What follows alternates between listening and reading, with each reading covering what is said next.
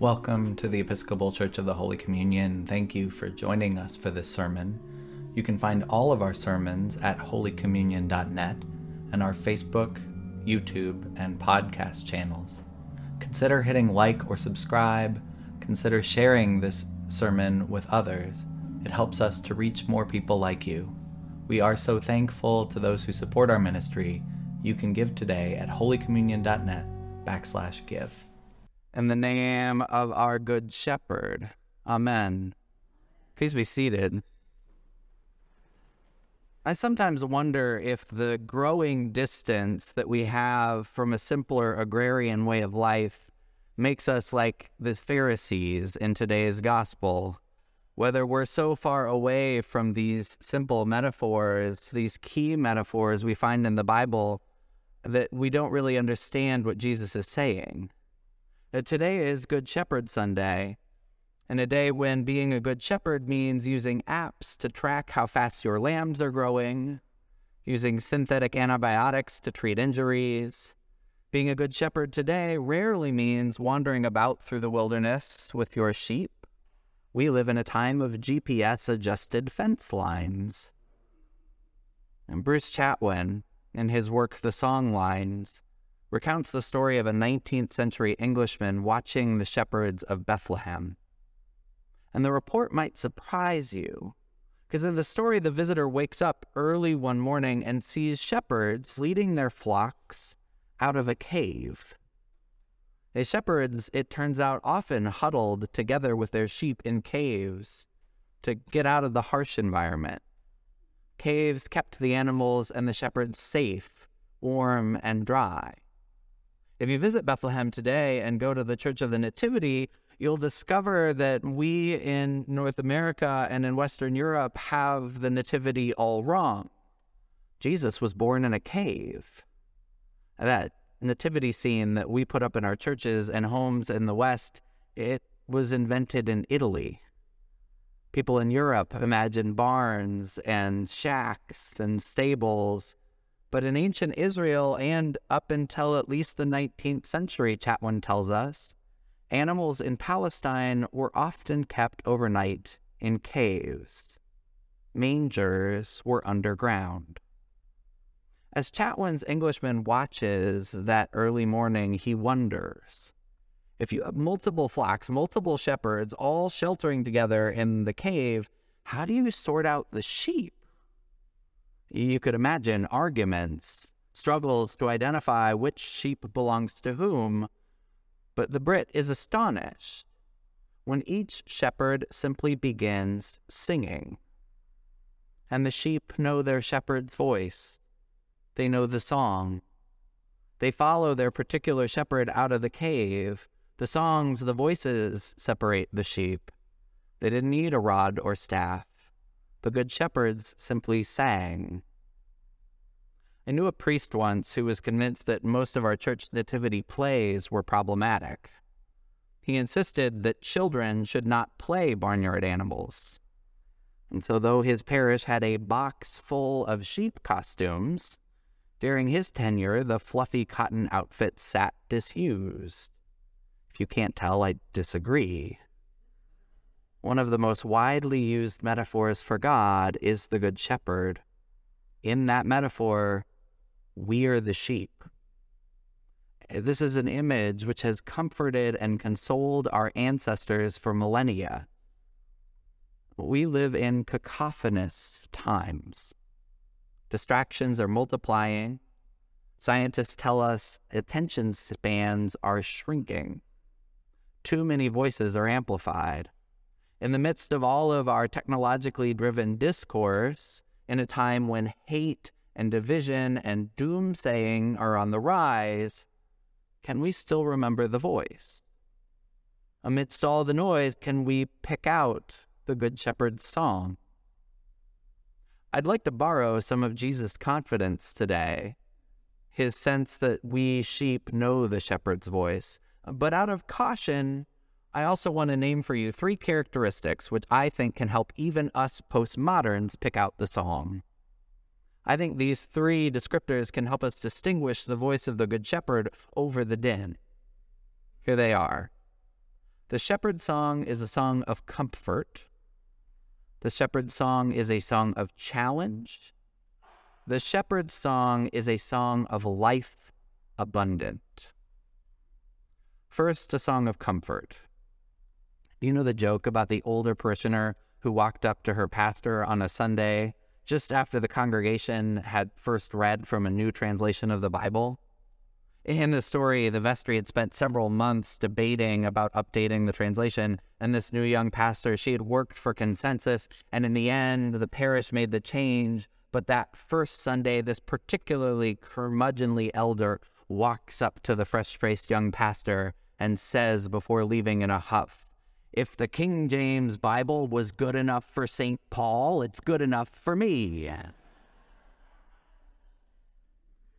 Now, I'm in favor of regularly reading the Bible in the language of today, but there's a reason why, if you've attended funeral services here, you usually see the psalm printed from the King James translation. I can't tell you how many times I've been at the bedside of someone dying and have been asked to say the twenty-third Psalm. They never want the common English version. More than once, someone we thought was beyond speech began murmuring words along with us. There's something about the song of the Good Shepherd which sings to the primordial parts of us. I would argue there's something there to which our very souls are tuned. Because all of us at times, all of us, find ourselves in the valley of the shadow of death. The Good Shepherd song is a song of comfort. It isn't a song that promises you won't face hardship. Christianity is not a faith for avoiding hardship. The Good Shepherd song is not all still waters and green pastures. Faith isn't just for the good times. The folks I have known with the most intimate relationship with God have also often had an intimate relationship with loss. The closest of us to God often know what it is to find God in the foxhole, at the deathbed of a loved one, in a cancer diagnosis, or in the depths of addiction. Some of the closest people I know to God have had to hold on for dear life while their family or their church bullied them because of their sexual orientation or gender identity. Those who have found God through loss, through pain, they know their shepherd. They have heard the song that led them through. If you're in one of those places right now, facing loss, at a time of uneasiness, unsureness, at a time where hope feels far away, know that there's a reason that when the angels show up in the Bible, they often begin with the words, "Fear not." God often appears in the most antic, frantic, and loose-ended moments of life. Take time to listen. "Yea, though I walk through the valley of the shadow of death." The Good Shepherd's song tells us we are not alone. The path through is well trod. The Good Shepherd's song, then, is also a song of challenge. To say that we follow a shepherd is to say that we believe in a God who has a vision where we ought to go. Jesus wasn't just a healer of bodies. Jesus hungered to heal hurting communities. Jesus preached a vision he called the reign of God. Others have translated the kingdom of God, the commonwealth of God, even the beloved community. Jesus enacted this vision around his table and among his followers. Jesus opened his meal to sinners, to tax collectors, to all of those who were counted as unclean. We live in a day when artificial intelligence has begun writing poetry and music. I believe the shepherd's song will never be imitated. Not really.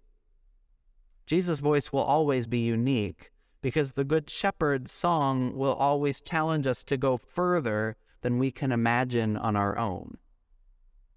Jesus often sang a surprising tune. Healing on the Sabbath, tossing the tables of the corrupt money changers, including those the world thought unworthy, immoral, or outside the fence. Jesus' song, you can't fake it, because it will always call you further when it comes to justice, when it comes to wisdom, when it comes to love. Because finally, the Good Shepherd song is about life abundant for all. And this passage from John is complicated. We could sit here for all day. We could do a graduate seminar just on the first ten verses of John chapter ten. But it contains in that last verse that we read, Jesus' mission statement. Jesus says, I came that they may have life and have it to the full. This is one where I prefer a different translation. I came that they might have life, life in abundance. Notice Jesus doesn't say that he came so that we might have power in abundance or good looks in abundance or a sense of being right in abundance. Jesus doesn't even say that he came that we might have wealth in abundance. I know wealthy folks who can tell you money doesn't buy abundant life. Life in abundance can't be found by pursuing wealth, position, power, or prestige. Life in abundance, from the little I have learned, is often found by slowing down, by listening for the song we believe ourselves to be too busy to hear. Too often the church has tried to take on the role of the shepherd, or in the gospel today, the role of the gatekeeper. Too often we have tried to count who was in and who was out. When we ask, what is the Christian way to legislate? What is the Christian way to make company policy? What is the Christian way to treat our neighbor? I wish we would listen a bit more to this stanza of the shepherd's song. I came that they might have life and have it abundantly. We should listen when folks tell us, this is abundant life for me. Jesus didn't say, I came to plant and grow a church. He told us that he came that all of us might live lives in ways that overflow with love, overflow with justice, overflow with mercy. We live in days that can feel far from the ways of Scripture. We live in days of constant distraction, with technologies and ideologies competing for our attention. Today, it is hard to tune out the angry noise.